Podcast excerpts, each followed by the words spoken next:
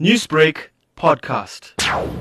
The Zondo Commission of Inquiry had made an application to the Constitutional Court to hear a matter relating to Mr. Zuma's failure to uh, comply with the summons issued to him, as well as the order of the Constitutional Court that was handed down in January of this year. Mr. Zuma failed to appear before the Zondo Commission, and this application to the Constitutional Court is for uh, the contempt of court proceedings that follow from that uh, failure to comply with the order of the court. Now, take us through the uh, matter being set down for later this month. The matter was of an urgent nature, and the Constitutional Court agreed to uh, hear the matter on an urgent basis and has set down the 25th of March as, the date on which the uh, hearing will take place. The Commission will be required to present its case to the uh, court on that date, and Mr. Zuma, if he chooses to oppose this matter, it will also be required to appear. Uh, the court has also, in its directions issued today, set down various dates for the submission of uh, replying papers by Mr. Zuma and his legal team. Uh, but it is not clear at this stage whether Mr. Zuma will participate in this hearing. Now, what happens if he does not formally indicate if he wants to oppose the application or not? Well, the matter will go ahead regardless of whether he uh, participates or not. This is a criminal matter because the